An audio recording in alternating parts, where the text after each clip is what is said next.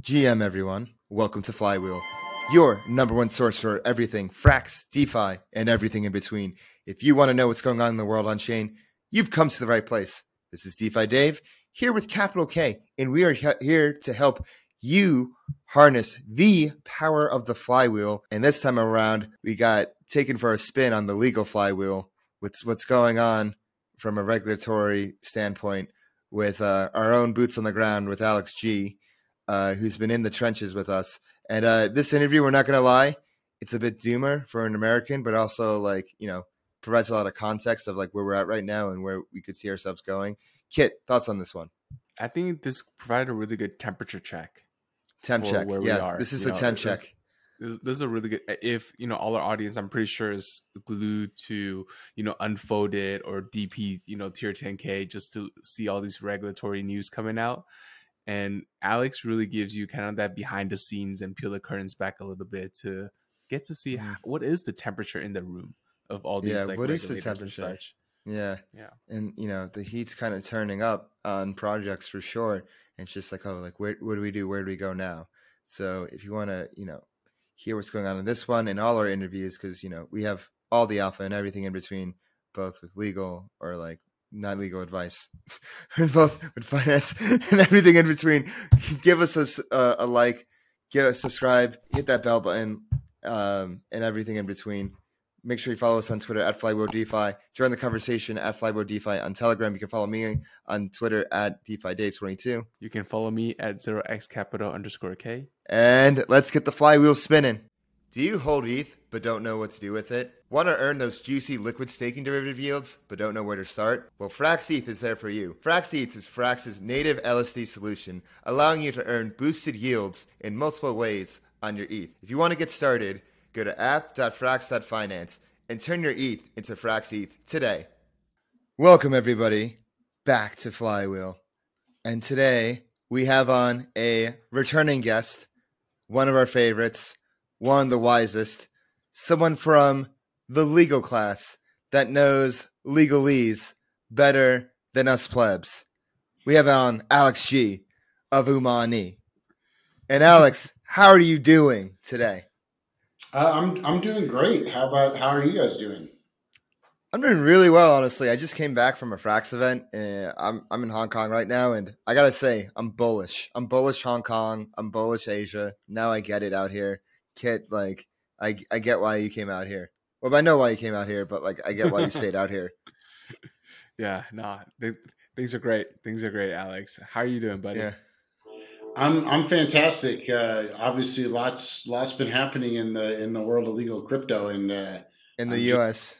in, in the U.S. Yeah, Yeah. and uh, and uh, just stoked to be back on here chopping it up with you guys. I think we got a lot to talk about today. There's much to talk about, I and the dichotomy could not be further apart between the direction that Hong Kong is going as of recently and the direction that the U.S. is going as of recently. And the topic of this podcast will be where the U.S. is going. So let's get right into it. So this week, a lot has happened. We had a stablecoin bill drop. Gensler gave a testimony to Congress. There's so much to talk about, and we'll just start off with the stablecoin bill because you know what? We're a stablecoin podcast for fractionalists. So, uh, Alex, I'm sure you've read the stablecoin bill. What's your take on it? Um, do you like it? Do you like what you see? Like, what could be improved on it? Uh, what are your thoughts? Uh, I think that that I'm kind of um, I'm kind of neutral on it. I like it in the sense that it exists, right, and that and that there's some traction behind it. So so you know, I'm, I mean, I'm not. I don't want to make any sweeping pronouncements that it, it's going to pass because passing anything in the in the current legislature in the United States is is, is going to be challenging. But um, I do feel like this this has about uh, as as much a chance as anything any other you know stablecoin bill in the past ha- has had of getting through and so you know it's um uh, my philosophy on that kind of thing is like let's not have the um the perfect be the enemy of the good you know what i mean Yeah. And, And I- Yeah, I just that's an awesome shirt you're wearing. Is that like a triple Nike thing going on you have right there? yeah it's like it, it's uh, it's Comme des Garçons and a nike collab you know it's it's uh they got the vertical Ooh, the vertical Nike. Getting Yeah. creative there. yeah I feel- totally. and, and I and like I'm like thinking like how can we in crypto get creative in terms of getting like some type of like crypto legislation passed in the US because it, everything seems like an uphill battle. Everything is just like, you know, it's just like we're fighting, we're trying to like make our case, we're trying to like, you know, get some respect. And I feel like in like the halls of Congress, whether it's in like Congress or in like traditional finance, it seems like DeFi and crypto doesn't get the respect as it does in other places in the world and like i'm not sure like what is like the sentiment you feel like in dc right now with crypto? Is it still like people are like still kind of hung over from ftx and like that's still like lagging around and like that's probably going to make it like maybe a little bit more difficult to pass this cycle? What are your thoughts there? Yeah i mean i think that there's still some wariness because of ftx you know it's interesting i was at an event in dc gosh maybe like three weeks ago or so and uh, or maybe like a month ago but but it was uh you know, it, it, was it was like a very yeah. I went to it hot on the heels of like ETHDenver, right? And ETHDenver mm-hmm. was like craziness, like so much energy and so many a lot of like young people and like new ideas and everything. And it was like went to this event in DC, and it was like almost 180 degrees opposite from what you saw in Denver. You know, you saw that it was like I met people there from you know big four accounting, huge law firms, you know a lot of government people. Commissioner Pham spoke from the uh, CFTC. Uh, you had some FinCEN guys there. It was very policy oriented, and uh, it was um, it, it, was encouraging to see those people um, engage with digital assets and blockchain. You know, and trying to think about what's policy going to look like going forward. But it was discouraging in the sense that there were no new ideas. You know, it was it was mm. just just a rehash of. uh So, of, what is that rehash of ideas? Like, what is the same shit that people are saying over and over again? Well, you know, I mean, it's it's like a lot of it has to do a lot. The the the, the money laundering stuff is still at the front of everybody's mind. You know, and I think that that's like the, the a big a big issue in DC as as as mm. you have people um, uh, who who are trying to figure out well how do we engage with crypto and like it's almost like the first level of thought they have is like, well, how do we keep criminals from from using this? And and that right there is is a is a stumbling block, right? Because you know, I mean, bank uh, uh, like criminals use banks a hell of a lot more than they use crypto, but nobody's like looking at banking regulation being like our first issue is how do we stop criminals from using banks? You know, it's like no, we, mm-hmm. we want to, and, and and so it's disappointing to me that the question is not the thought isn't well, how do we put, how, how do we ensure that the U.S. has a place as this like new rail of the global financial system is built? You know that, and and you see some people in the private sector, I think I think kind of kind of kind of speaking about that, but but not. Uh, uh, uh, in in in government. In government, it's still well, you know, how do we? And so then once you get past the money laundering stuff, they get into like, well, how do we fit these um, new technologies into the sort of the existing buckets in terms of like disclosure requirements and that kind of thing that exists to protect investors? And again, I feel like that's the wrong conversation to be having about about digital assets, right? Because the, the, the correct way to frame that, in my mind, is how do we formulate disclosure rules that take into account the information that's already available to everyone about about about digital assets by the nature of blockchain, you know. And mm-hmm. so as long as as long as we're trying to fit digital assets and blockchain economies into the existing rubric of securities laws, commodity derivatives laws. Um, the Bank Secrecy Act. Yeah, yeah, we're, we're, we're going to be behind. We're going to be behind the rest of the world because I don't. The sense I get is that that's not the question that they're asking in the UAE. That's not the question they're asking in Singapore. You know, no, it's like they're trying to fit a, a circle and a square peg, and they're they're, th- they're thinking they're basically their first premise of thinking of like you know you know, like compliance first um, and then on top of that, it's like, okay, like how can we put it in existing like regulatory frameworks? You have a completely new technology. It's like you don't fit radio, you don't fit television to radio, you don't fit the internet into television.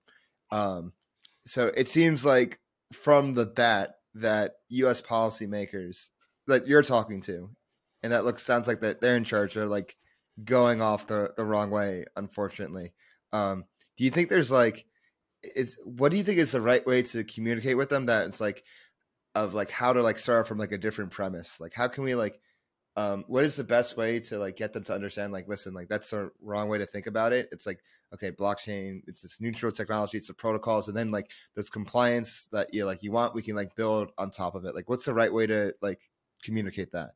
Yeah, I mean, I think that we have to like we have to we're we're operating at such a deficit in the U.S. right now, and I'm not purely blaming people in D.C. for that because because we had you know you're talking about kind of the, the FTX hangover before, and I think that that that's really that comes into play quite a bit when we're thinking about how to frame the discussion in D.C. now yeah. because they've been burned, right? They they oh yeah, the perspective of you know, a lot of DC politicians, they were told, oh yeah, SBF's the guy. Like FTX is what is what our industry should look like. And I think that, you know, it wasn't the people in our industry who are the the true like blockchain diehards, right? Who, who want everything on chain. They were never pointing to FTX and being like, that represents our industry. And and so, but but that was what the people in DC were hearing. And now they're like, well, this guy's like this massive fraud and you know, so so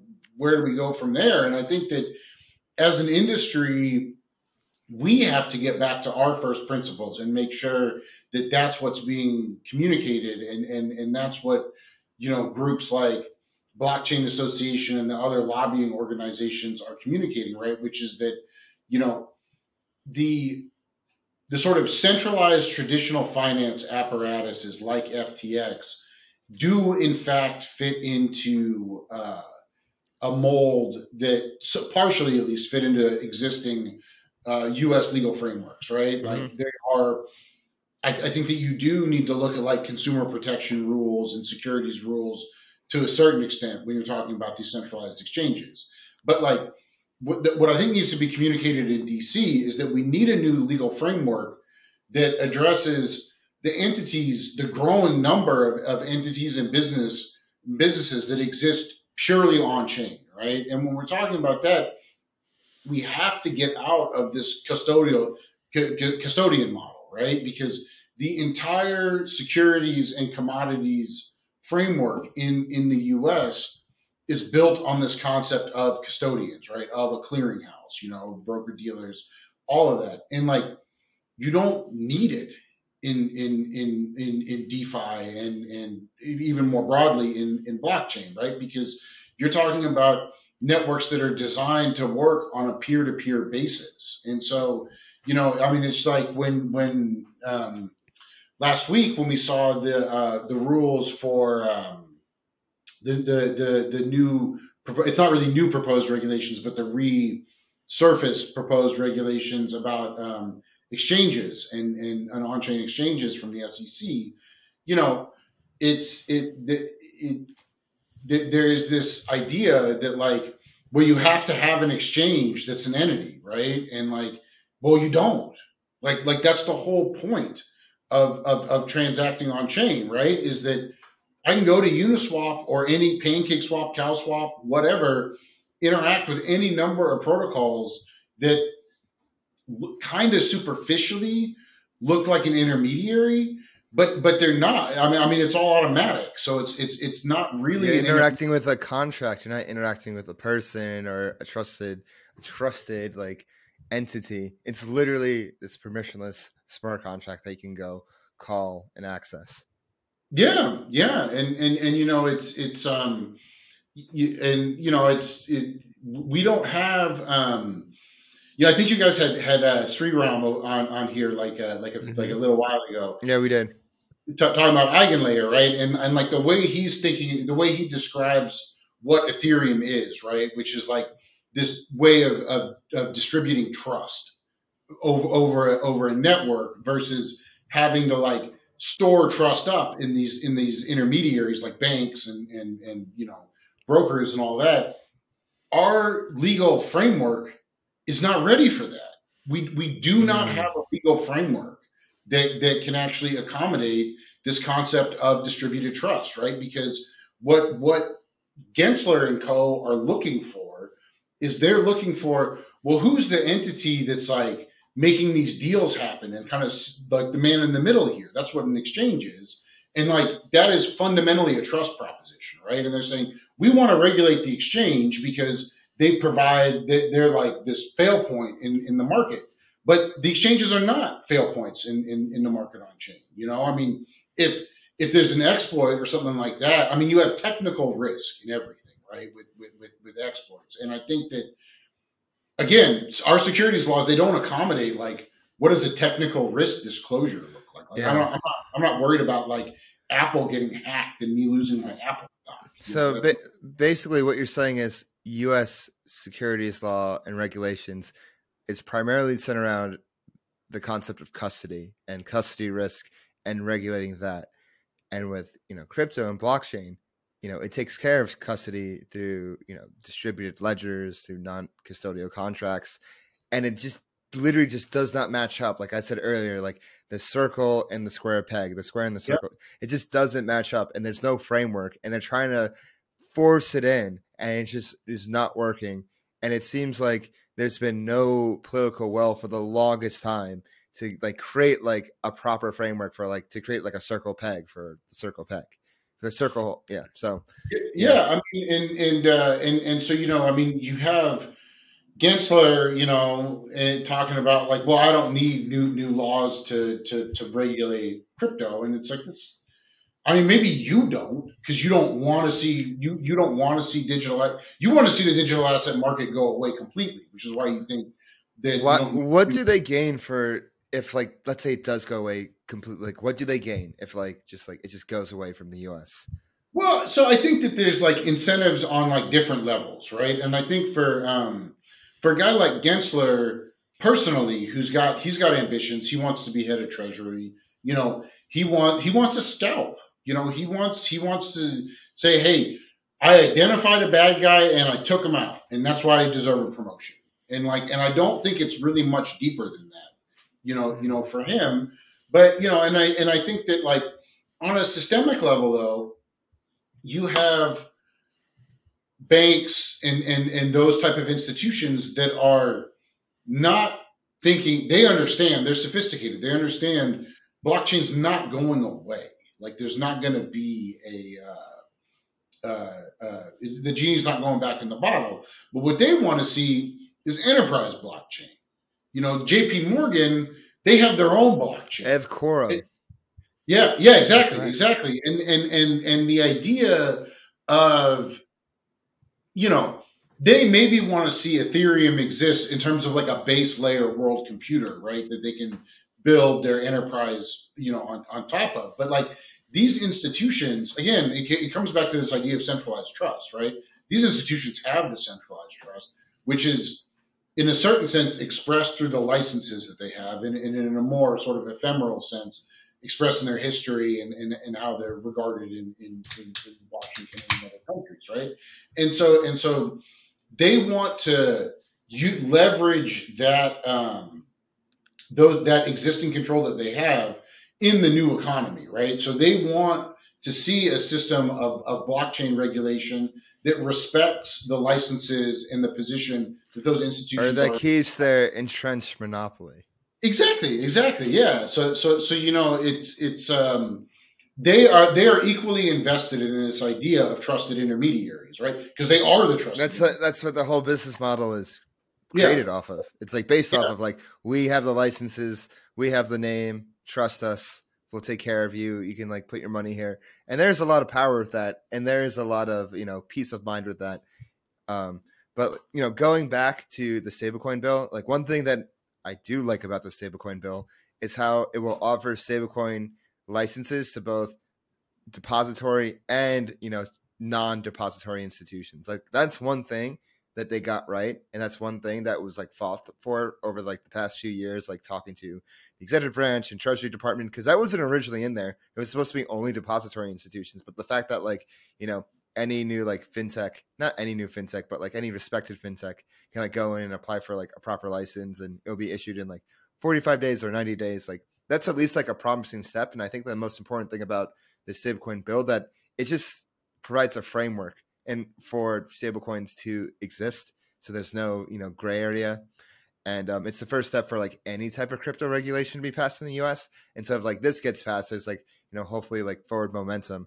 Um, but like personally, I'm not sure if I see it like getting passed. I'm not sure about you. Like I don't know. You don't want to make any sweeping judgments yet, but like, what do you think the chances are of this passing? I mean, I think they're low, right? Because the chances of anything that's besides like renaming a post office passing is low. Yeah. Know? Well, this is this is my take. Like, because I've like looked into this like a good good amount for my ETHDenver speech and like whatnot. Like, it's like def- it's gonna like go to the floor in the House because of McHenry, you have French Hill, you have Tom Emmer. Um, you know, the biggest roadblock is um, you know Sherrod Brown from the Senate, who's the chair of the Banking Finance Committee and um, I was talking to somebody, and it's like I'm not sure if like any bill has gone past the Senate Banking Committee, crypto or non-crypto, like anything in like the past six years of his like incumbency. So even if this wasn't a crypto bill, it was like something else. Like the chances of this going through this is like quite low. Um, and like I'm wondering if there's like any like narrative that I mean, like I know Sherrod Brown's like known for being anti-crypto, but like I'm like to be an optimist, and so I'm just like, is there any way to like convince them like, hey, there's like actual adoption here. This is like with payment coins, you know, this is like we can like you know this like offers you know a real chance for adoption, like both in the U.S. and like expanding, you know, dollar dominance and influence out the world. Is that like, and like, what would be your pitch to Sherrod Brown for this bill to pass? I mean, look, my my, you know, I think that what has to happen for for somebody like Sherrod Brown to like oh, actually. Oh, Sherrod Brown, yeah. I think it's Sherrod. It might Sherrod. I don't know. Dude from Ohio. Um, and, uh, Dude from Ohio. Ohio. yeah, and uh, I don't know if you remember. Actually, this is this is a total aside, but like mm-hmm. uh, like fall like 2021, uh, he was like back when like Abra and like Time was blowing up, and like mm-hmm. to the point where like he gave some. He was. He oh, he was the one that said magic internet money. Internet money, yeah. He's, he's, the one. He's like, it's literally called magic internet money. like, yeah, man, that's awesome. yeah. Thank you, Senator Brown. yeah. Um, but but uh, uh, you, you know, I, I mean, I think that like the the ideal pitch, right, that I would like to give to somebody in his position is like your constituents want this. The, the people of Ohio want to be able to have access to this technology so that they can, you know, it's just another way for people to like buy things on the internet, right? And, mm-hmm. and it's uh, it's more frictionless than, than than the existing payment systems that we have. And and uh, you know, it's like we were we were talking about the last time I was on. You know, you have um, these services like Venmo and, and PayPal that are very they're, they're sa- they are stable coins. They're just private yeah. stable coins with their own private mm-hmm. ledgers. There's yep. no difference. There's, right. If anything, it's like less secure because if they go bankrupt, you get just equally, if equally, if not more screwed. At least with yeah, like, and they're not. Yeah. Nobody's telling PayPal how, how what percentage of their holdings has to be in right. ninety day or less maturity treasuries. You know, like mm-hmm. that, that like and and I'm fine with all that in the stablecoin bill. I think that like that's necessary to um, yeah to give people comfort and and probably to a certain extent is good practice. It kind of makes me laugh because it's like I read that bill and I'm like I feel like I'm reading Circle's business model right now. yeah. and and uh, that probably wasn't an accident. no. Uh, I mean, Circle's the only one really in DC lobbying on behalf of stablecoins. Yeah, yeah, yeah, exactly. exactly. I, think, like, I was gonna say Circle is probably lobbying on behalf of Circle. That's, that's yeah. not to say that they're lobbying for stable coins, right? So, the closest thing. Yeah. There's some, there's something like paradoxical with being crypto in the US, especially like in stable coins. It's because it's like you want like good law constructive laws to pass that would like let your industry to flourish. But like at the same time, you don't really want to get like you don't want to like put your take the energy that you would put towards building towards lobbying and if the like your lobbying efforts like goes wrong or or whatever like you that you just don't want you would rather just like focus on building than like focus on like lobbying you know so it's just like there's something like very paradoxical like the people that are focusing on lobbying are like the sbf types that have some tor- sort of agenda for like their own pers- for their own personal gain or for their company's gain. Like the builders are going to build, and like the people that are going to like politic are going to politic. Um, I'm you know it's funny. I mean, just thinking about and, and this ties into the to the to the legislation. But like you know, I mean, I, I forget how long ago it was. Maybe like a month and a half ago when when there was when Silicon Valley Bank went went went up. Mhm. And it Circle was like, oh, we have three billion dollars in there, and then there's all this fun about about Circle and like the the depegs over the weekend, and uh, you know everybody's sort of looking at it like, wait, that doesn't make sense. Like, no, Circle's still saying a US, U, one USDC equals one dollar. So what's what's the what does this depeg really, you know really mean? And it cracked me up, right? Because it's like, well, okay, this is what, what we're really talking about is like Circle might lose access to like eight percent of its reserves, give or take. You know, mhm. and like everybody's like, oh my god. But but then you know you compare it to something like Tether, where it's like, dude, I have no idea if Tether's no idea. percent of its reserves today or yesterday or twenty percent. Like I have no way of knowing. No one does. Nobody does. And and like you know what? It doesn't matter. It doesn't matter. Why? Because Tether is a million times, not a million times, but Tether is significantly more popular than USDC because of the global demand, right? It's not Americans primarily who are who are driving the demand for, for USDT. It's people who live in other countries who want dollar exposure because of the economic circumstances Yeah. in, Yeah, in those quite countries. literally the weird real world adoption that we talk about with crypto happens Yeah. with Tether more than any other stablecoin you can argue. Mhm. Like Tether on Tron. Tether on Tron. Yeah, yeah, totally. It's got and it's got nothing to do with their reserves, and everything to do with the fact that we all believe that The USDT is trust. something. Yeah, That's, that's what it comes down to.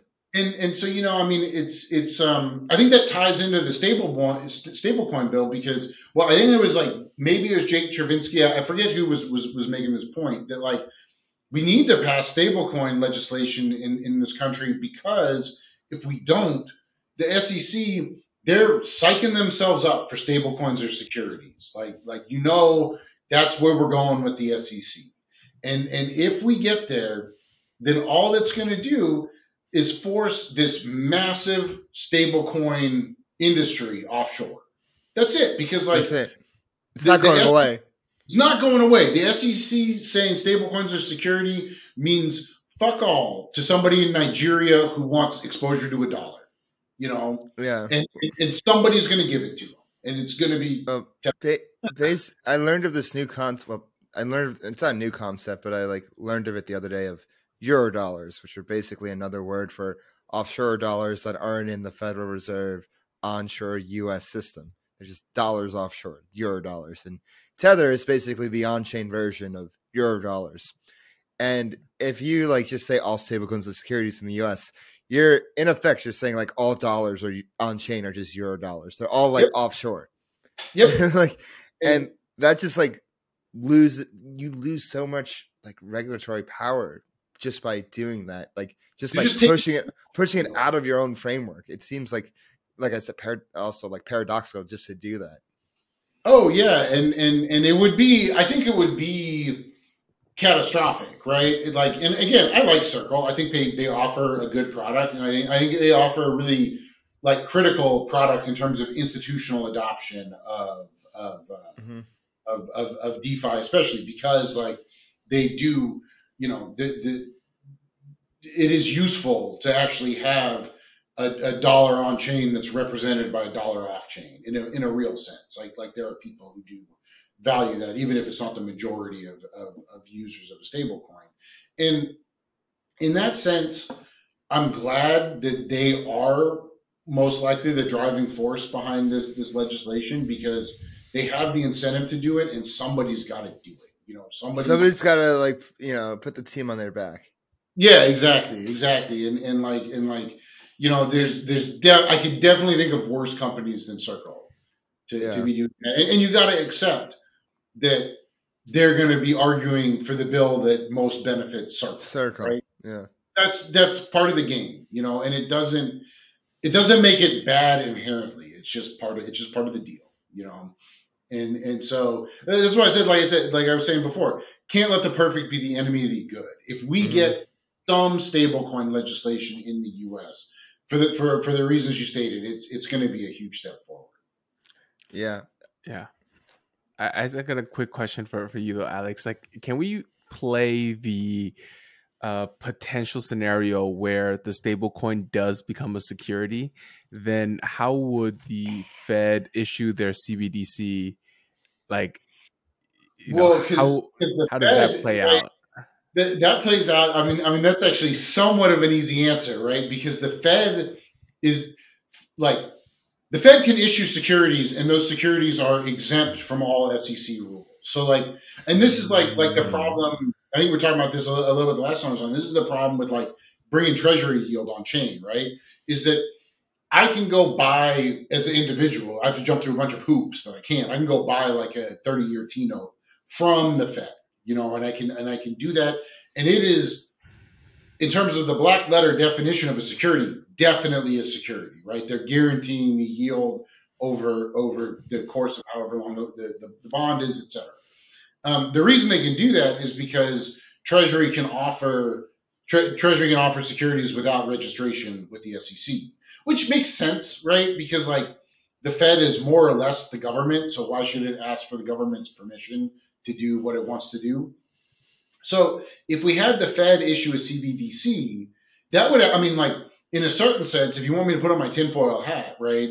Saying secure, saying uh, stablecoins are securities and enforcing that as a law is actually a step towards a CBDC, right? Because at that point, what you're really doing is you're sort of clearing the competition for the Fed to issue a stablecoin because the Fed can do it without registration. And, and so it's actually sort of better from the perspective of issuing a CBDC to, to have stablecoins treated as securities. I didn't even think about that. It's like the Fed has yeah. a uh, do what it wants card. Yeah. because of yeah. the Fed. Yeah, the, the, rules right? don't apply to me. You yeah. know, the rules don't apply. Interest, we can have it. Yeah, I mean, they decide. They literally get to decide how much interest you do have. You know. Mm-hmm and and uh, and, and, so you know I think that, but uh, you know I mean I am um, just like I think probably most most people who who, who are you know tuning into the show are I'm like very skeptical of the CBDC. I, I yeah. And I was doing some. I think the Fed, like some people that work at the Fed, are like self-aware of the risks that are associated with both like you know surveillance and like other aspects that come with the CBDC because it's just like blanket like Fed Reserve direct to consumer stablecoin. There's no like intermediary areas. It's you know, there's a lot. You know, there's there could be like a lot of pushback and like you know a lot of abuse of power that comes with the CBDC. And I think that's what like a lot of like people like myself and people listening to this show are concerned about because I think like what makes the the whole Federal Reserve System great is how we have like all these different bank like thousands of banks in the U.S. that can issue loans and commercial paper. It's actually quite powerful that they can do that. It's actually quite decentralized in uh, um, in a way for sure. Um, you know, and like gets the economy going. And if you just like have a CBDC and try to do that, like the Federal Reserve doesn't know like the economy, the local economy of like the Pacific Northwest or the Southwest or the Northeast. Like I don't, I, it's like I don't see it like working that well economically. I don't see it that well working well with like privacy. Like I just don't see a CBDC working like well for anyone. Sure. I mean, because we're not a cashless society, right? We're not going to be a cashless society. No. People, people need people need cash, even with you know the Venmos and PayPal's and all these ways of transacting online. Like people use cash for a reason. It's not, and it's not because of convenience. You know, it's because cash is, and it's a government instrument. You know, it says Federal Reserve note right there on the thing. Yeah. It's, it's a government instrument, but it's used to pay private and public all, all private and public debts.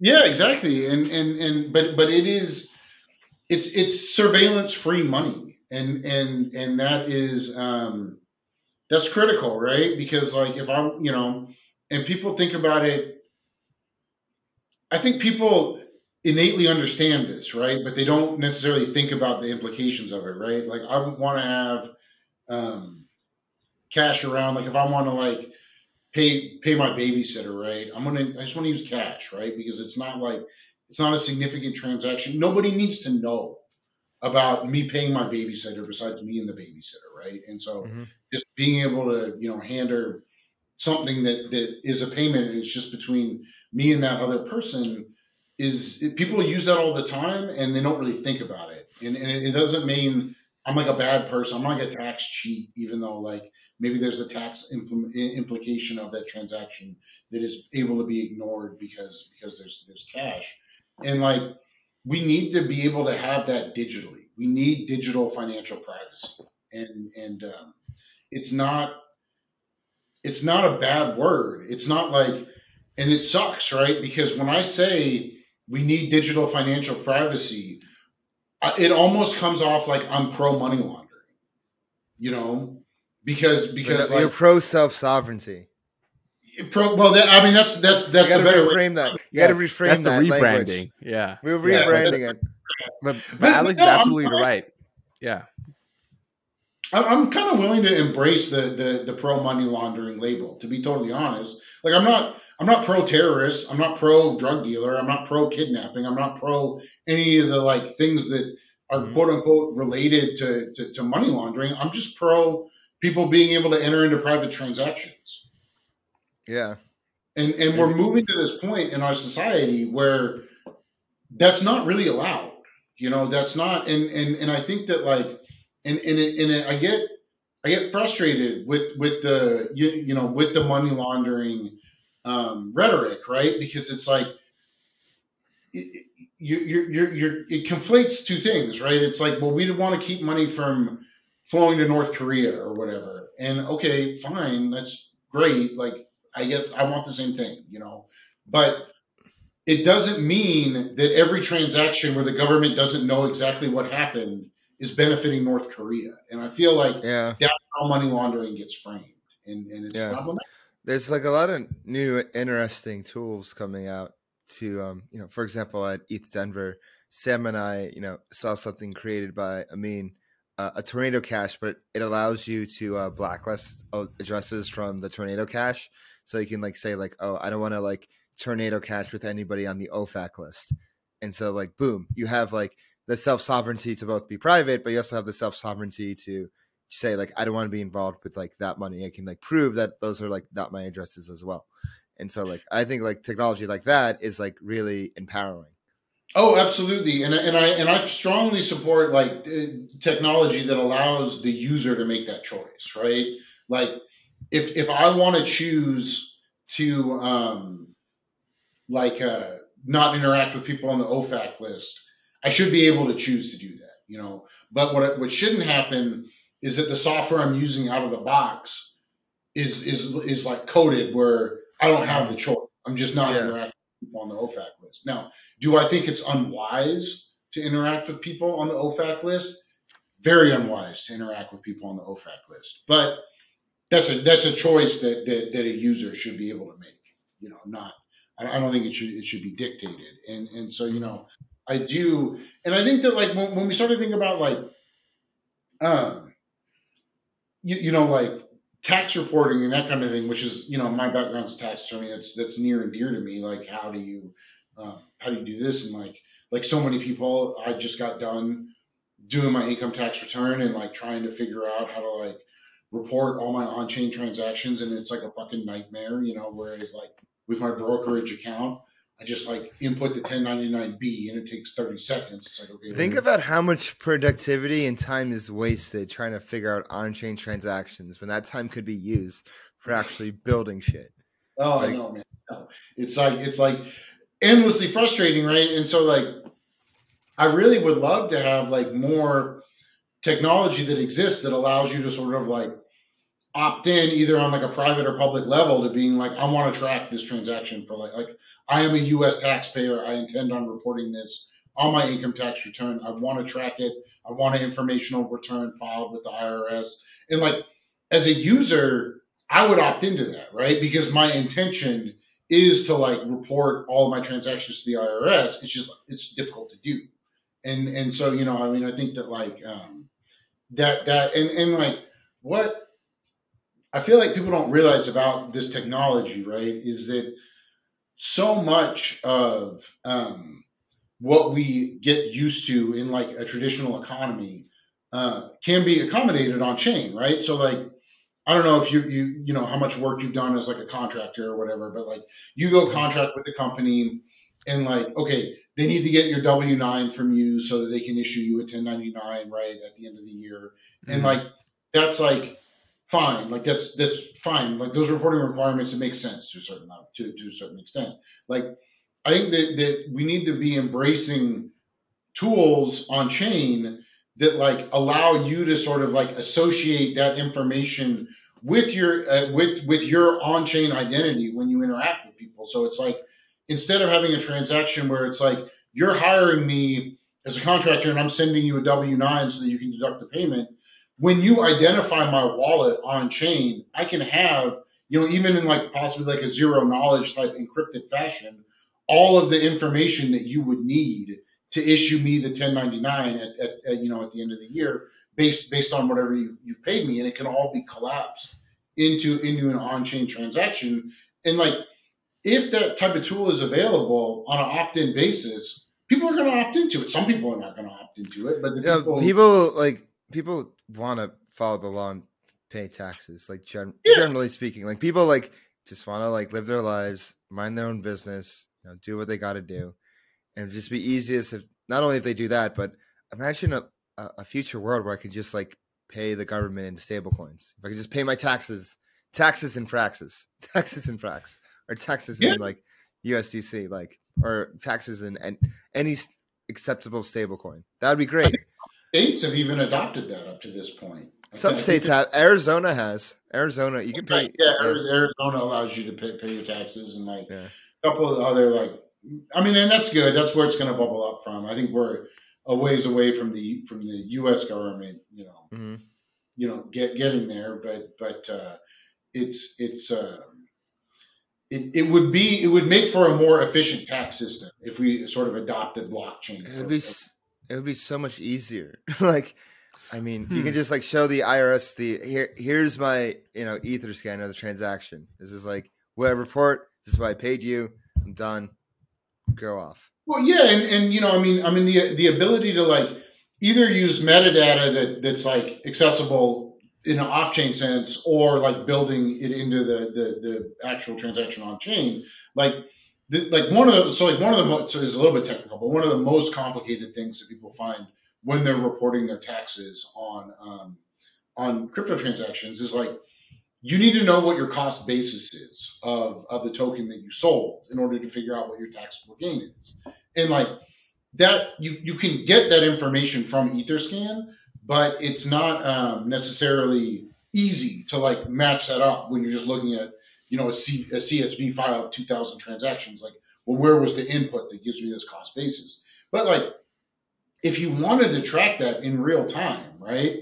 Like, like you could easily do that on on chain, right? You could say like, especially with NFTs, but even with, with with fungible tokens, you can you can simply have like that as an input, right? Where it's like, okay, I exchange, you know, ETH for Doge or whatever on X date. This was the value of the ETH. That's not my cost basis in, in the Doge. When I go exchange my Doge for for for stablecoin, I know what I know what my gain is based on this like forward looking um, Hmm. transaction. And then you could even take it a step further and just have that reporting automated. Like again, I feel very strongly that this type of technology should be opt in, right? But I think that it, you could like there are benefits to the government that would flow from adoption of, of, of blockchain as a rail for, for financial transactions. Be, you know, and uh, and letting letting um, you know, but we're not going to get there ever in this country if we don't sort of accept on a political level that we have to like accommodate the industry, which Yeah. also like Do you f- do you feel? to Yeah. Sorry, do, do you feel like you know 2024 next year is an election year? It's a real turning point. But do you feel like by the time elections come along, like no matter what happens, is it too late for the U.S.? Is the U.S. going to be too behind when it comes to regulation and policy? Yeah, I I mean like here's the big issue I think politically in the US, which is that like um digital economies, you know, blockchain is, is still a niche political issue. And you could even see this because it's like if you look at the Gensler hearing, right? Like there was very the the Republicans, I think, were more sort of unified in their opposition of what Gensler was doing, and then you had the Democrats who kind of ran the gambit in terms of like how they were treating Gensler with respect to digital assets, and then you had several people on the committee, more so on the Democrat side than the Republican side, who really didn't want to talk about digital assets at all and focus on things like ESG and that kind of thing that are like also important initiatives that that, that the SEC is doing, you know, and and so it's a niche that to me demonstrates how niche the issue is, right? Because anything that's a major political issue in the U.S., you can tell because the parties are lockstep on one side or the other. And if you have somebody who doesn't follow that orthodoxy, it's quite remarkable. Whereas, like, it, it's not like that with crypto at all right now. There's not really an orthodoxy on it in, in, in either party. And so the idea, right, that we're going to get um, real leadership from the executive branch, whether it's a Democrat or a Republican who wins in 2024, is is I think flawed, right? Because it's not an important enough issue. It's not like It's I mean, oh, I see what you're. s- It's like it's not an important enough issue. Like you know, for example, like something that's in a, like whether it's like um, there's so many different like impor- there's so many issues I could say right here. It's not an important enough issue for there to be like a lockstep. Like okay, this is the party line. Like support this or you're banished. It's like crypto's Yeah. not like that because it's still this niche, esoteric concept that's like in in a way like to outsiders kind of gimmicky. It's like oh like dog coin go up or like oh like this and that like like people like people don't really look into crypto that deep. They don't look into if like unless like listeners here. yeah. life. I mean, that's just life, right? Like you have certain things that, like, you know, it's like if I was an air traffic controller, I probably have a lot stronger opinions on the FAA than I do. You know, hmm it's it's like okay, like I, I don't- I'm not, I don't understand really what that agency does. Like if you ask me, is the FAA FAA fucking up right now or not? I'm like. But like You know? it seems like the party li- there seems like there's like a party line with like like Wall Street and finance generally. Um, you know, generally speaking, like they're like you know, or like at least like within parties, like oh, like let's rein in Wall Street, or like oh, let's like cut taxes, and like there isn't really like that yet for crypto or or DeFi. Nah, and, and and even even that kind of thing, it's like it's it's more rhetorical than anything else, right? Yeah. Because like you, you you definitely like nobody wants to go out there and be like, yeah, I'm I'm Wall Street's guy, you know. Yeah, I'm their Well, guy. You can yeah, you count know, on like- me. Somebody's like that's not that's not a winning argument, but like that is in fact true for most politicians, right? And Mhm. so you know it's it's uh but yeah, we're not even there. We don't even have like there's not even like a rhetorical party line with crypto for most people. Like Wow, so we're like really like still in like the nascent stages, which is like in a way kind of concerning because a lot of countries like they're so much more mature in uh, in us and like they have policy, they have frameworks. They're like this is what you can do and cannot do, and we don't have that. And then, so then you just have regulatory agencies that like want things to be clouded and in the dark and gray, just to like so they can just have this blanket enforcement action. And the longer there's inaction by Congress to make the laws, it allows executive branch to enforce whatever laws on the books, no matter how old and archaic they are. Yeah, and, and, and I mean, like you know, it, it it's uh, when, when, in my practice, right, in my law practice, I feel like I've, I've I've seen this shift over the last year where it's it becomes it's become so much less of me trying to advise protocols on how to comply in the U.S. and so much more how do we move out of the U.S. Like, what does that mean Whoa! not to be? Can you repeat US? that? Can you repeat that? That's a very important point you just said. Yeah, no, it's it's it's, it's I'm saying that, that that like you know a year ago I felt like I was answering a lot more questions from protocols about like what is how can we become compliant in the U.S. and now similarly situated protocols are asking me how do we move out of the U.S. so we just escape U.S. regulation altogether, even if that means cutting off U.S. users. There's there's enough of a global market in for digital assets right now that like the risk that uh, that accompanies embracing U.S. users of a protocol is is starting to be outweighed by by you, you, you know it, it, or it's not worth it anymore, right? To, to like the gains you get from from having those users. Like U.S. is a huge country with a lot of relatively wealthy people, so I don't say that lightly. You know, like there's a lot of U.S. money that that flows into crypto. I'm in the U.S. You know, I, and I like participating.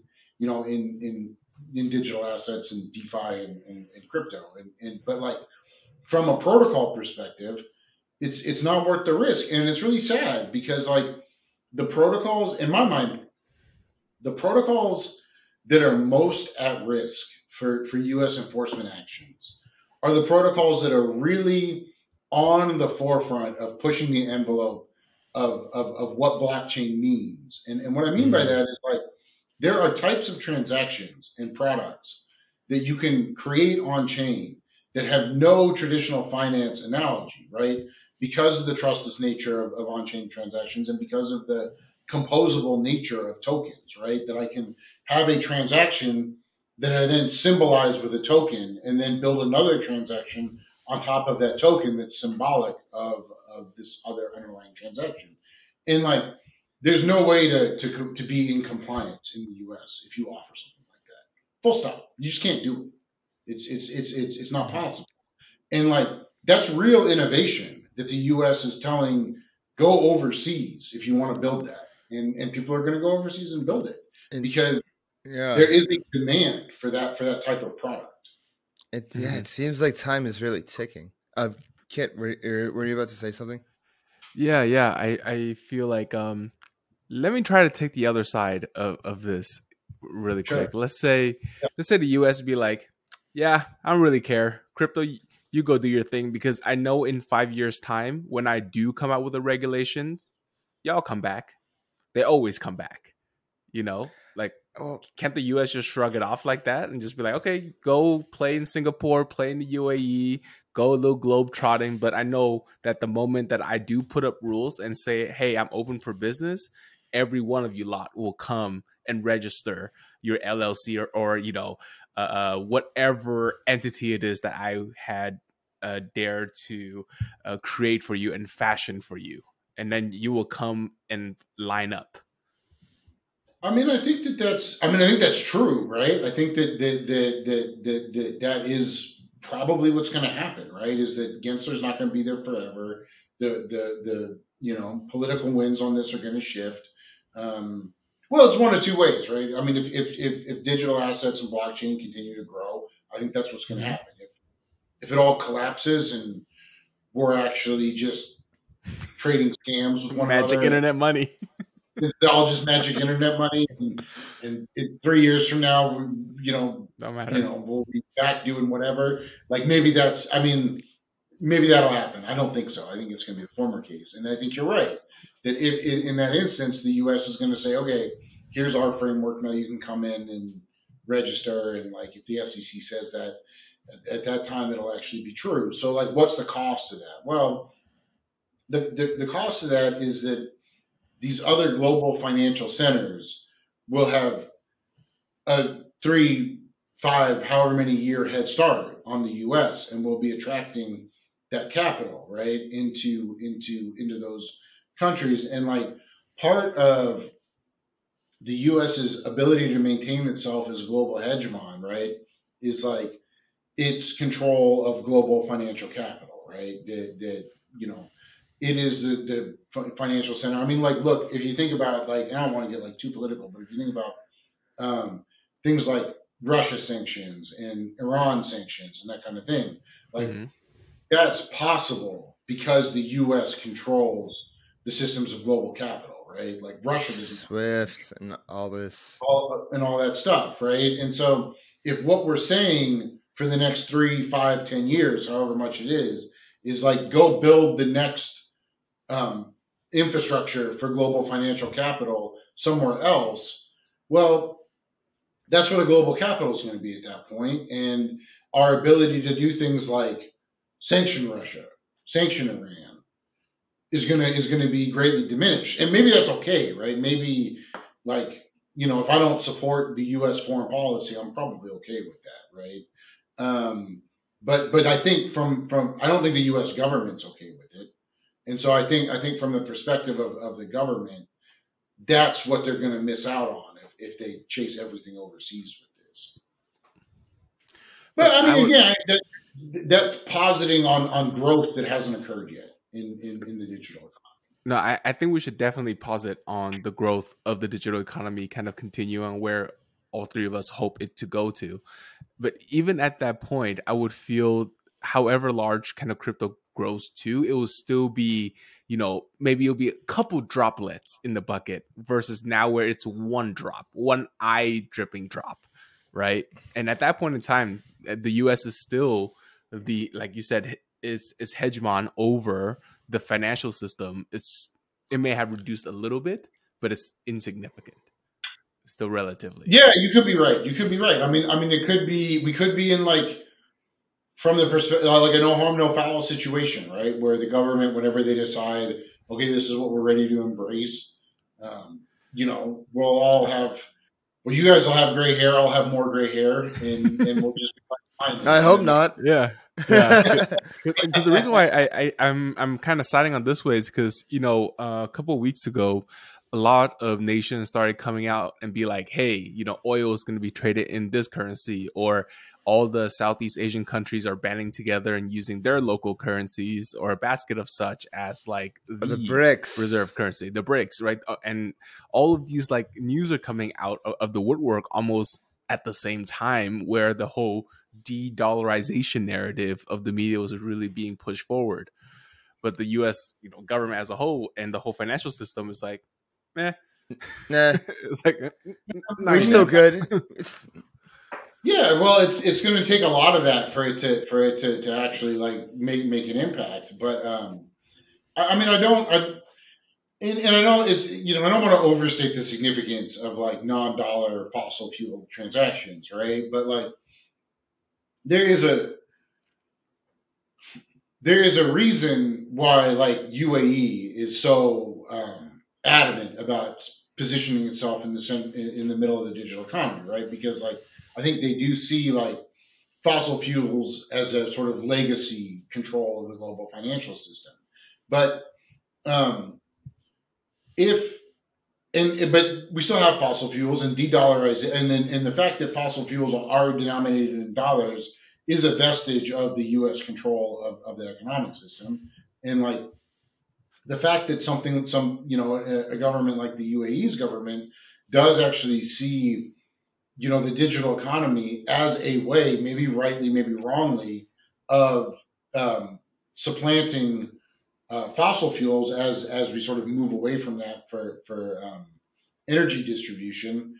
I think that, that that is actually like pretty significant in terms of what what the global uh, financial system is going to look like in ten years, and and um, in a country like the UAE, Singapore, India, which is not a pro crypto company, China, you know, all of these countries are invested in um, knocking the, U- the U.S. off the top of the hill as far as far as the global financial system goes, and um, and sort of tying it back into you know an earlier part of the conversation, like that's that's the cost of the U.S. Uh, missing missing the shot on on stable coins, right? Like it's kind of the most insane thing about stable coins, right? Is like we were talking about there's this like what Tether is doing is create is like fulfilling this global demand for dollars, right? That's real. That that that's like a real vestige of the US's political and cultural power in the world is the fact that people want dollars. And if we don't if we miss the chance to lean into that with stablecoin, we're missing a chance to shore up our, our power in, in the world economy. Um, and, and, you know, I think we're probably going to do that. We're probably going to miss that chance, but it, we're probably going to miss that chance. I, I, think so. I mean, that's, that's I mean, that's, yeah. I, I mean, if in 2024, like, I feel like it will be too late by then. I feel like, you know, policy is going to just evolve so much faster than we realize and we already see it see it like develop in front of our eyes in other countries and by the time like the us decides like okay it's time to get something in place well there's all these other frameworks already in place um and I'm I'm not sure how much I buy the the de-dollarization argument as much as other people because like yeah, like you know other countries are trading in their currency or they're trading gold or even Bitcoin, but still like U.S. dollars make up the vast majority of transactions, and I don't see like the US being the medium exchange going away anytime soon.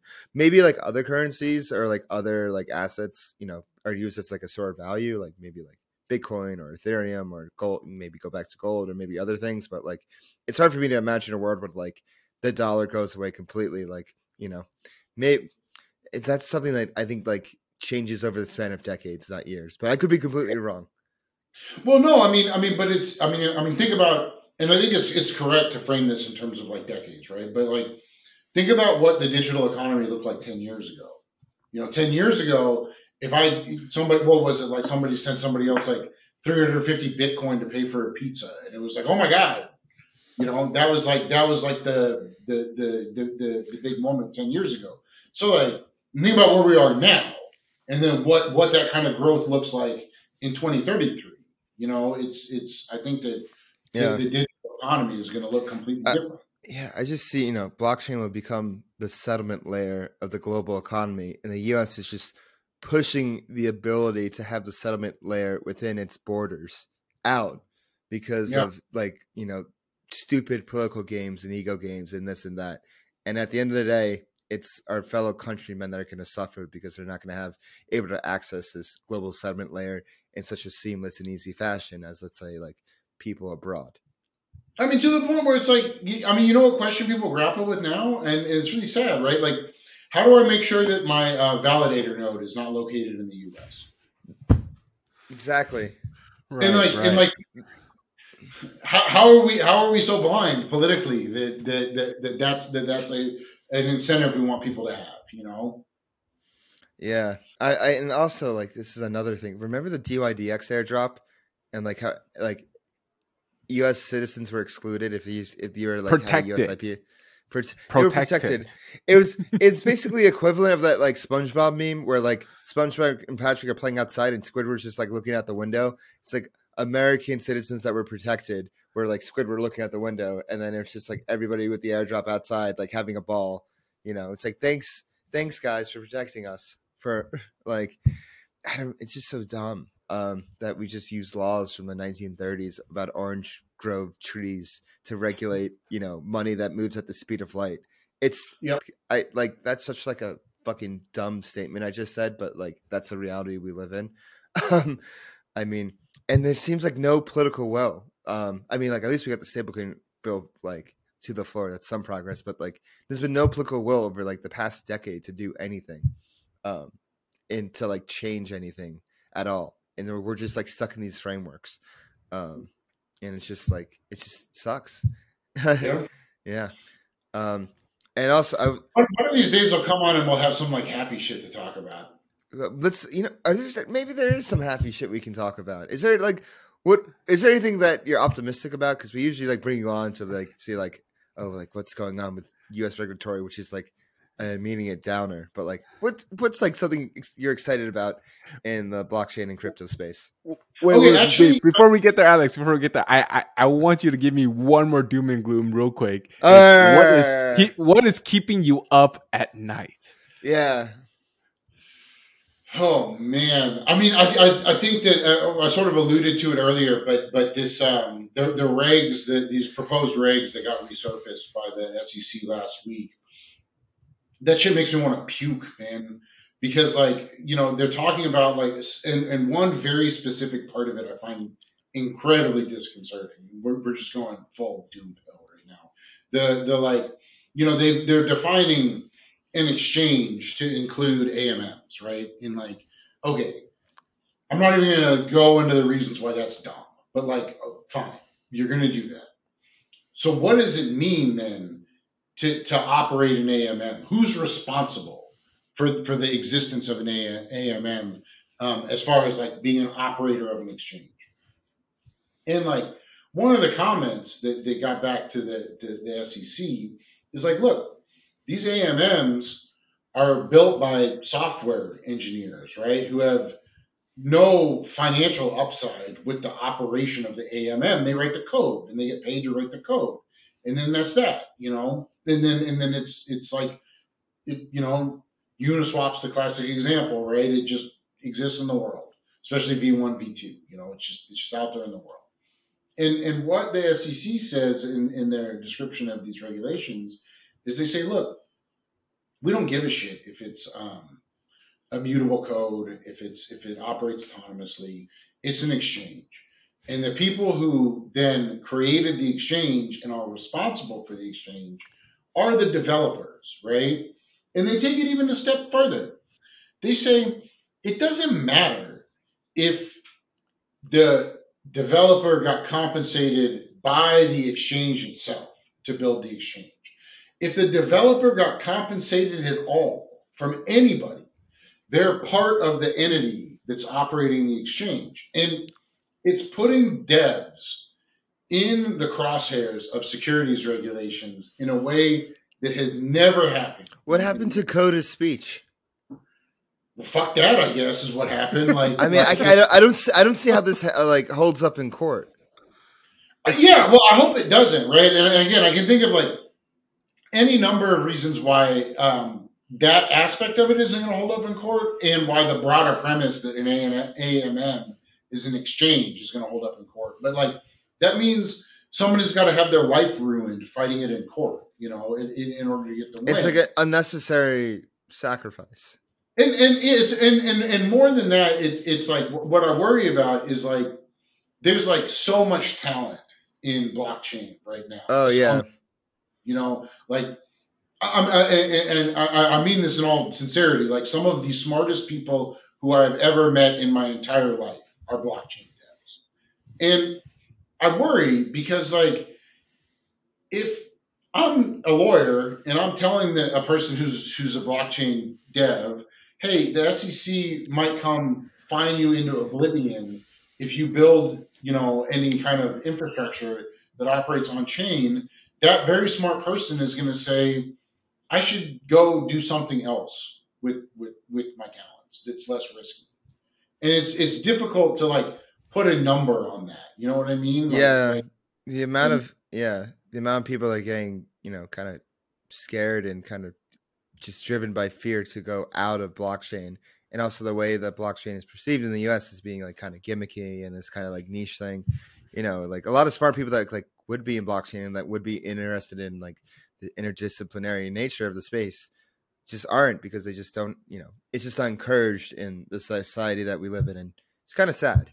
It, it really is kind of sad. Yeah, it's sad. So that's like, in terms, that's really what's keeping me up at night because, and I think that this framework, in terms of how protocols are organized and have been organized over the last couple of years, it puts a lot of it on its head, right? Because mm-hmm. there's been this idea of like, okay, we're going to have this dev code that's like fully insulated from the other like economic activities of the protocol. And it's just a way that we're going to like pay the developers to build this stuff.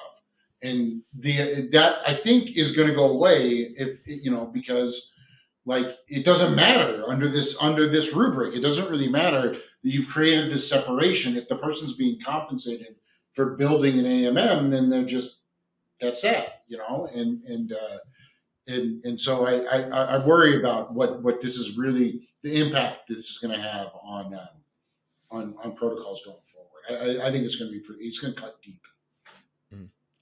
Um, speaking thank of you. like, thank you for the. I have another question. Um, speaking of like, you know, going offshore, uh, Coinbase announced today that they just got a license in Bermuda. It opens the derivatives exchange. They did have a derivatives exchange at one point in the U.S., but they shut it down. Yeah, um, it was just like very light leverage. It was like one x, two x, three x, some like very light. But they, uh, you know, shut it down for obvious reasons. But um, what is your take on uh, Coinbase not only going to Bermuda but also threatening like, hey, if like we need to go offshore, we will. Yeah, and I think there's some talk about that they're actually talking to the UAE as well, you know, and, and I think that, that, that that's probably there's there's a certain like that makes sense. I mean, it's it's uh you know I, I Coinbase I feel like is is invested in in fighting the securities fight with with the SEC in the U.S. and, and they're able to do it in a way that that no nobody else really can. And, yeah. and I I, I I'm not going to say I trust Coinbase because they're a huge corporation. I don't trust huge corporations, you know. But I, I think they are going to see that fight through, Through. as Yeah. government. But they are a huge corporation. They have They incentives. operate- They have incentives. They have to operate in the interest of their shareholders, and that means if there is regulatory arbitrage that can benefit them uh, when it comes to offering derivatives, they kind of have to do it. And and Mhm. you know, I think that it's uh, but I, I don't see it as as Coinbase abandoning the U.S. I, I just think that Coinbase is is realistic. They're like, Yeah, okay, they're hedging themselves. Well, they- they're hedging themselves and they're saying, like, look, if, if the U.S. government, we're going to do what the U.S. government says, right? And, and they've been very clear on that. Their dispute with the SEC is not, we're not going to do what you say. Their dispute with the SEC is, you haven't told us what to do, you know? And and and so if if if if the message to, to Coinbase is you can't offer a certain type of derivative in the U.S., they're not going to offer that kind of derivative in the U.S. But that doesn't mean they're not going to offer it offshore, and, and they should offer it offshore. You know, and, and I so I don't read like a, like a ton into it. I think that it's Okay. uh, Fair. you know it's just good business, and and like uh, if if they weren't doing regulatory arbitrage, I'd be more concerned. I'm a businessman. I do business things, as uh, someone once said. Um, but going back to my last question about you know positive things and that you've noticed in the space, um, I- you know, I've, what what what is something that you know makes you hopeful? What makes what's something that's like ah there there's a light at the end of the tunnel. There's something that I can like look forward to in the space. Uh, so so I do I do really want to like plug some work from from from a friend of mine that actually just Let's plug it. Let's plug it. Um, so, so uh, uh, uh, Gabe Shapiro, who's, who's general counsel over over at Delphi Labs, uh, Shout out, Gabe. yeah, Gabe's awesome. Uh, one of like one of the best lawyers in crypto, if not the best lawyer in crypto. Um, can't can't say enough good things about Gabe. Just published an article about um, cyborgs, which are which which which is his abbreviation for cybernetically enhanced organizations, and uh, Mm. it's um, it just came out this morning, so it'll be old news, I guess, by the time the the, the, the episode comes out. But, uh, um, but a timeless classic that can be read at no anytime, what. no, I think Yeah. that it's really it's really critical, and anybody who's interested in being involved with DAOs on any level, whether you're an attorney or not, should read this article because he has come up with just, I think, a, a, a new framework. So Cyborg is a cybernetically enhanced organization, and and what he's trying to come back to like first principles of DAOs, right? And like DAO is such an overused term, and we have so many entities, organizations that call themselves DAOs that are not really DAOs, and so you know part of this is like let's come back to like what it means to be decentralized and autonomous, right? And and, and that means on a fundamental level, the organization is on chain and is subservient in every way to on chain activity. And so the, the, the, the problem that he's grappling with and trying to solve in this article is how do we hardwire these entities, right? You hear this thrown around all the time, DAO wrappers, right? These legal entities, right? How do we mm-hmm. wire these entities in terms of their governance structures in a trust minimized way so that on chain activity truly dictates what these quote unquote real world entities are able to do and can do.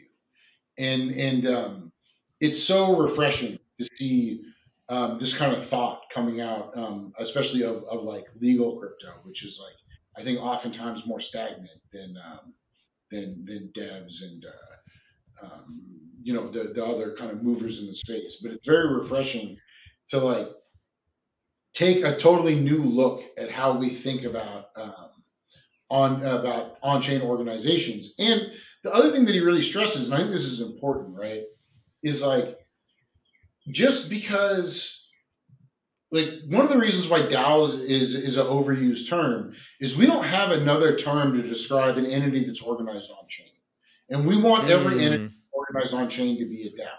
Well, just because an entity is organized on chain, that doesn't mean it's got to be decentralized or autonomous, right? It just means it's on chain.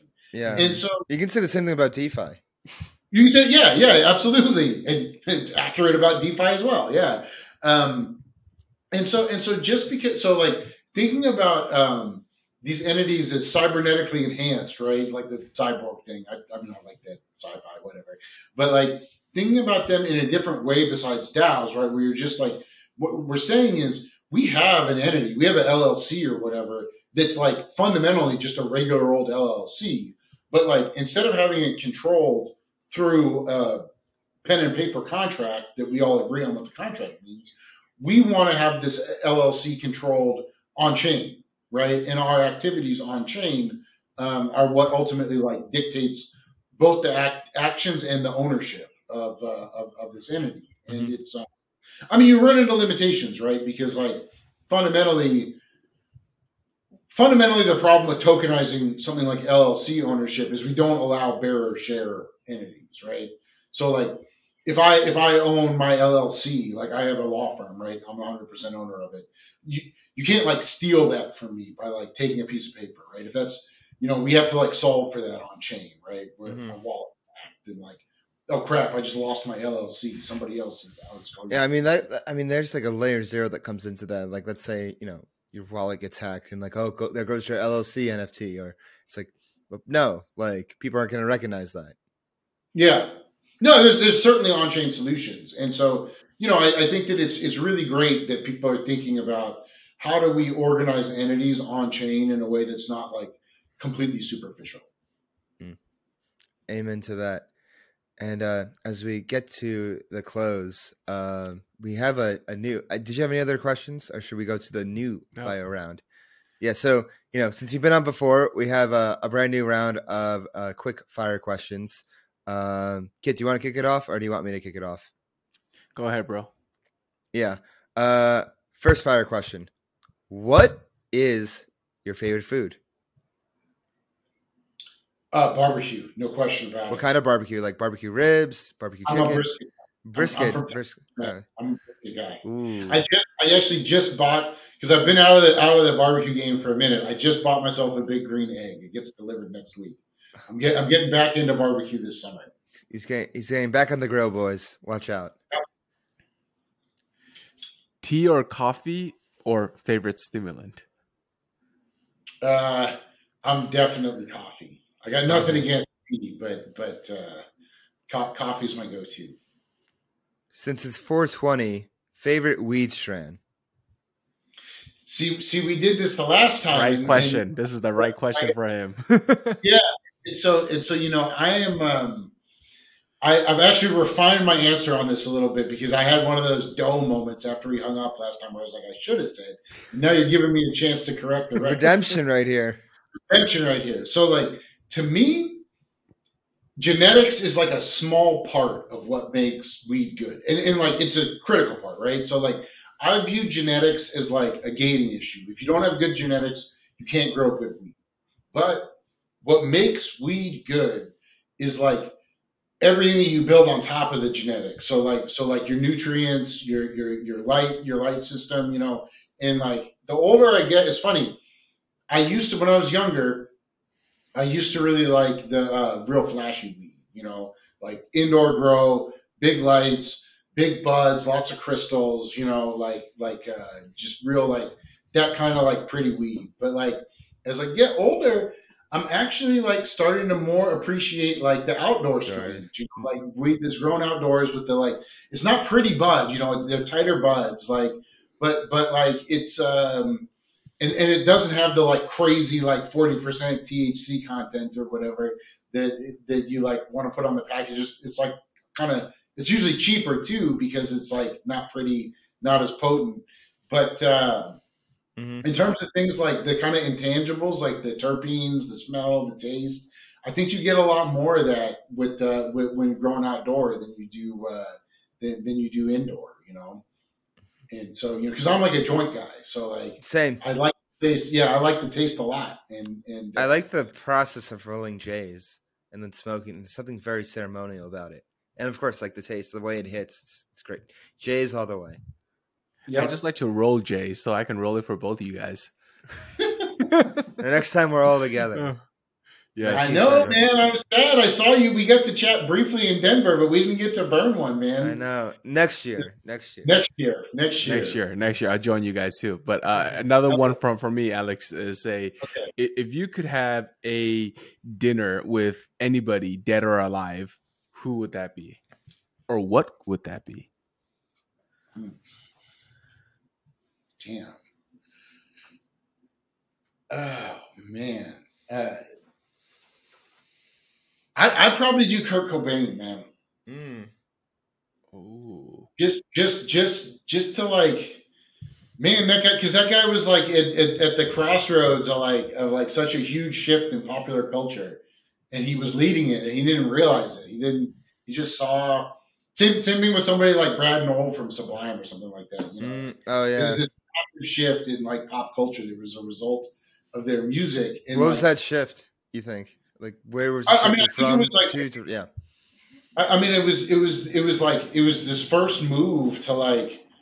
Uh, it, it almost ties into like decentralization, right? It was this kind of like up from the bottom kind of like move in, in, in popular music, right? Where like the like more so with Nirvana than Sublime, but but like you the the sound that they had was like not it was informed, you know, by music history just because everything is everything's related, but it was like a new sound that wasn't like ready for the radio, and radio had to kind of like shift to accommodate it in a, in a way that like um, didn't like they, they I think that that industry was not used to doing, and and Mhm. uh, and but like the reason I would like to like chat with somebody like Kurt Cobain, right, is because like he wasn't.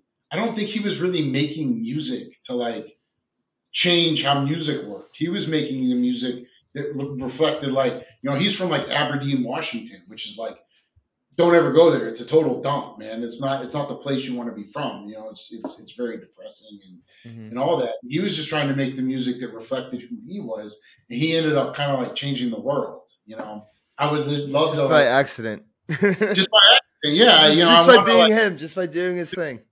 just by doing this thing, yeah. So it's like to me, it's like you know, I've never met anybody like that who's really done that. So I want to like talk to him and like and like just find out what that experience was like. Mm. very cool. Cool. And last And then- question. Mhm. I got this one. Okay. Your recommendation on who you would have on the podcast next. Who should we interview on Flywheel? Uh, man, you guys like you guys get all the good people though. So Oh, thank you. Who haven't we gotten yet?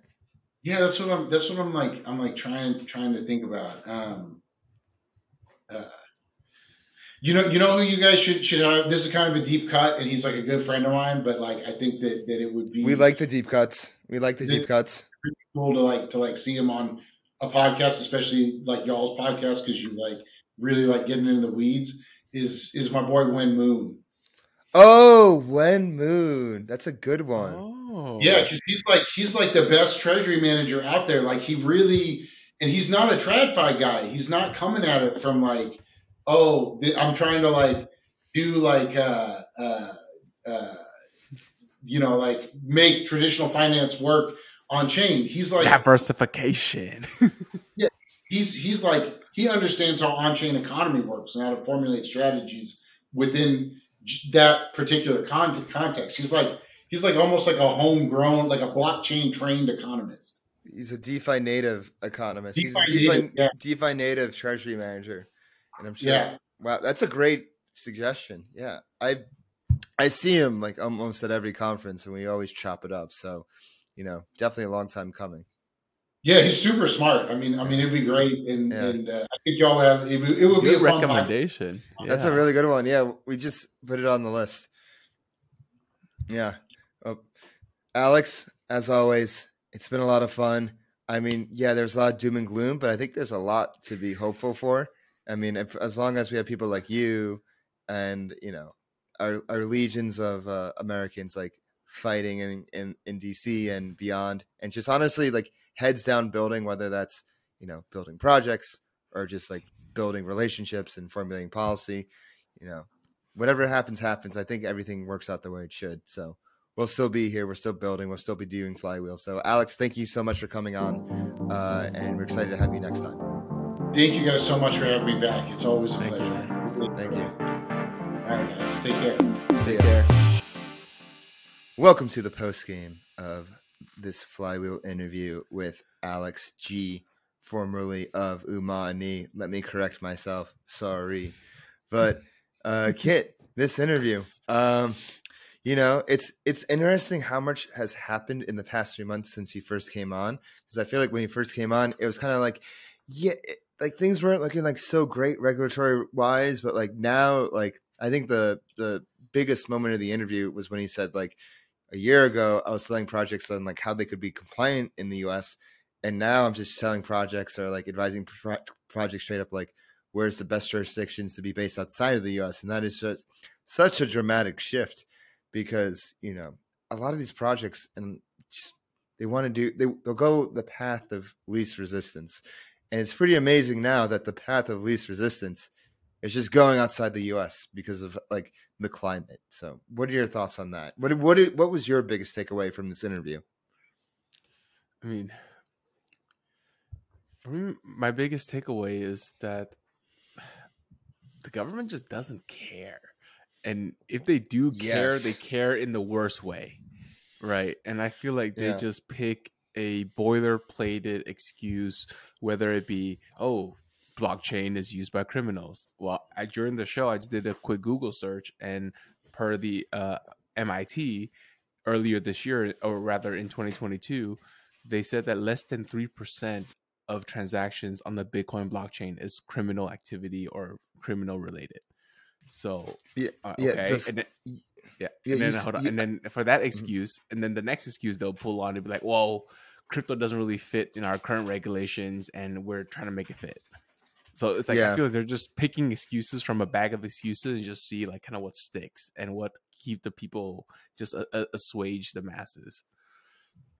I mean, you hit the nail on the head when you said that the government just they don't they don't care enough to even make proper frameworks or regulation, you know, and that's illustrated when Alex said like there's no party line that people fall under. It's just kind of like Right. over the place. Like it's it's kind of forming. Like you know, Republicans have definitely come out as more pro crypto generally.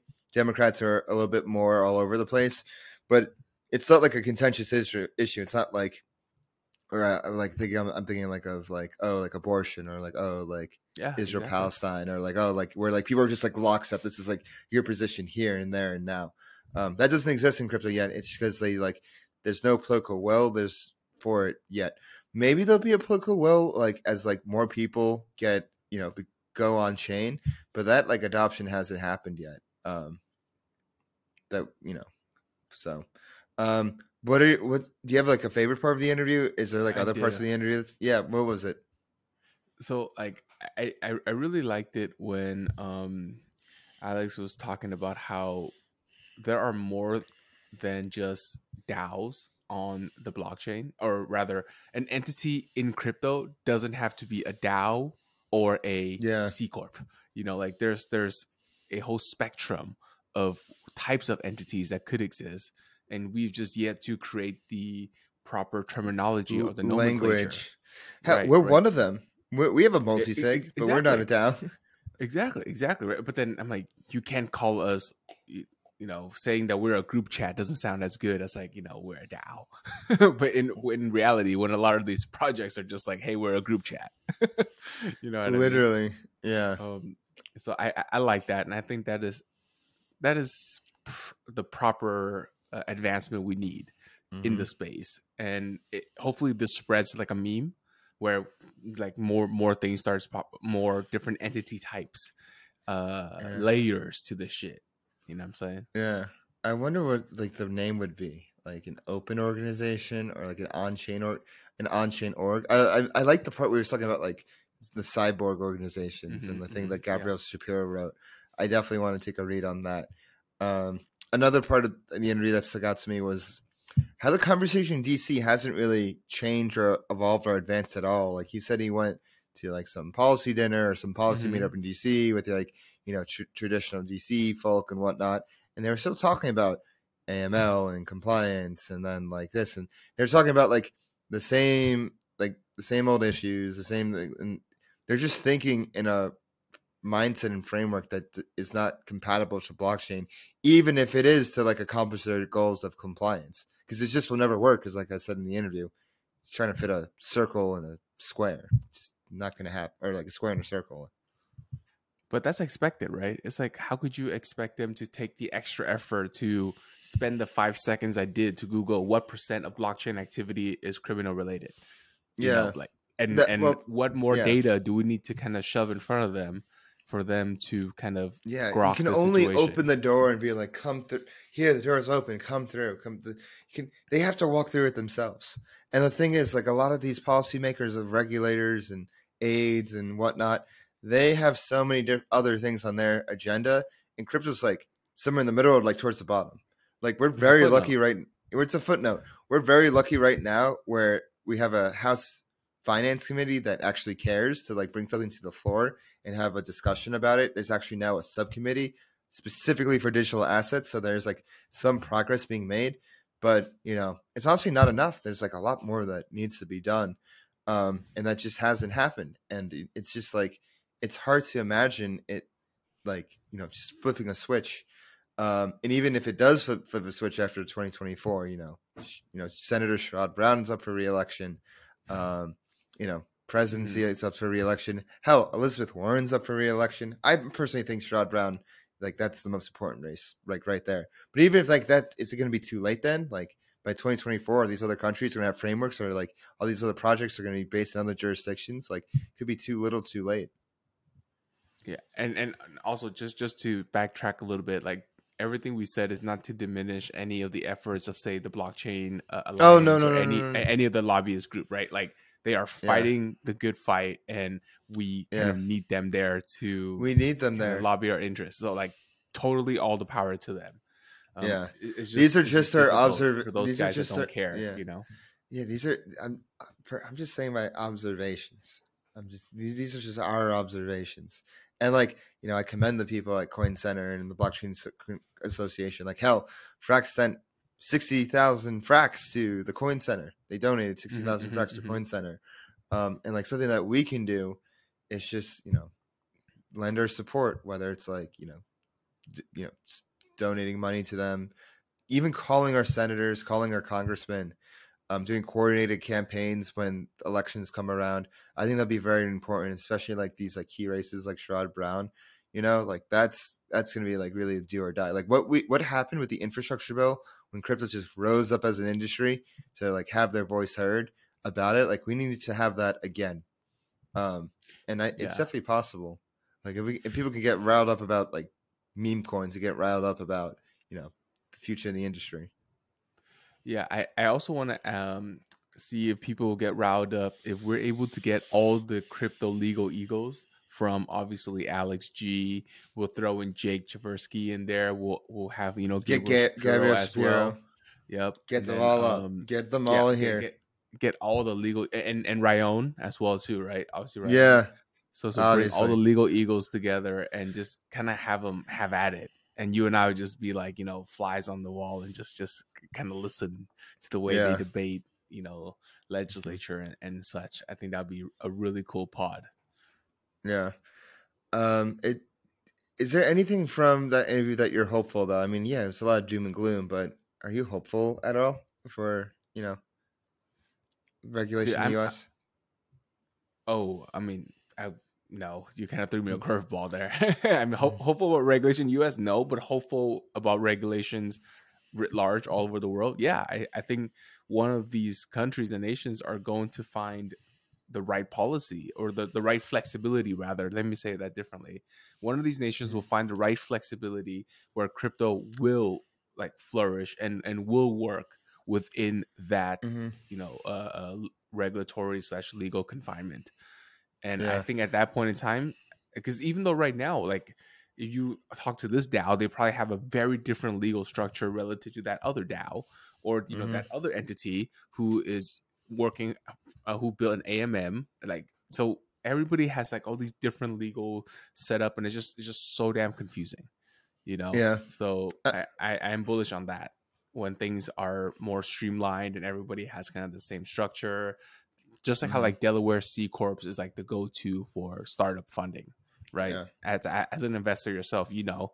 if Delaware C corp super easy here. I know exactly Yeah. how to how to process that you know investment. You know, Mhm. I, I I'm I'm looking forward to that.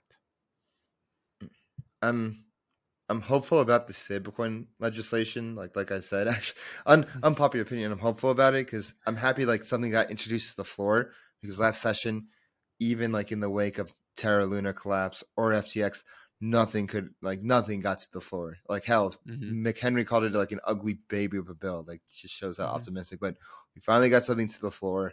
Um, I Mhm. think if it's framed in the proper way, if we frame stablecoins more akin to PayPal and Venmo than it, it than to cryptocurrency and Dogecoin and whatnot, then I think there's like a chance for a Mhm. narrative to gain steam. And I think if you highlight, you know, the adoption and merits of stablecoins to the likes of Sherrod Brown, and like, you know, maybe he gets, you know, maybe he has a change of heart because no, no, no. I, I just see Sam shaking his head. Um, but like like I said this in my speech, like don't you want your fellow countrymen to like do well? Like don't you want like you know th- it would be such a win. It would be such a win if like this pat like you know bipartisan people like Democrats say like oh like we're reining in crypto. Republicans say like oh like we established a framework for like crypto and stablecoins is the first step. Like that's my like optimistic hopeful take. It's like this like some type of like stablecoin legislation like does pass that provides a framework for like both like you know depository and non-depository institutions would be like a really good thing to add in there is exemption from the Bank Secrecy Act, like Toomey did at the end of the year when before he retired. So it is actually like the equivalent to cash, what Alex talks about. So you know, I think we got to beat that drum. And yeah. Uh, anyways, wrapping up this post game. Thank you everyone for joining us. If you want to catch all the post games, interviews, and everything in between, make sure you hit that bell button, subscribe to us at Flywheel DeFi. We're here every week bringing you content. Make sure you leave us a comment, let, let us know what you think. Give us a like, show us your support. Follow us on Twitter at Flywheel DeFi. Join the conversation at Flywheel DeFi. You can follow me on Twitter at DeFi Dave 22. You can follow me at 0x kapital underscore K. And subscribe to the Substack, and we'll see you next week. Go, go, go, go. Everything said on this episode is not financial or tax advice. This channel is strictly for educational purposes and is not an investment advice or solicitation to buy or sell any assets or to make any financial decisions. This video is not tax advice whatsoever. Please talk to your accountant and do your own research.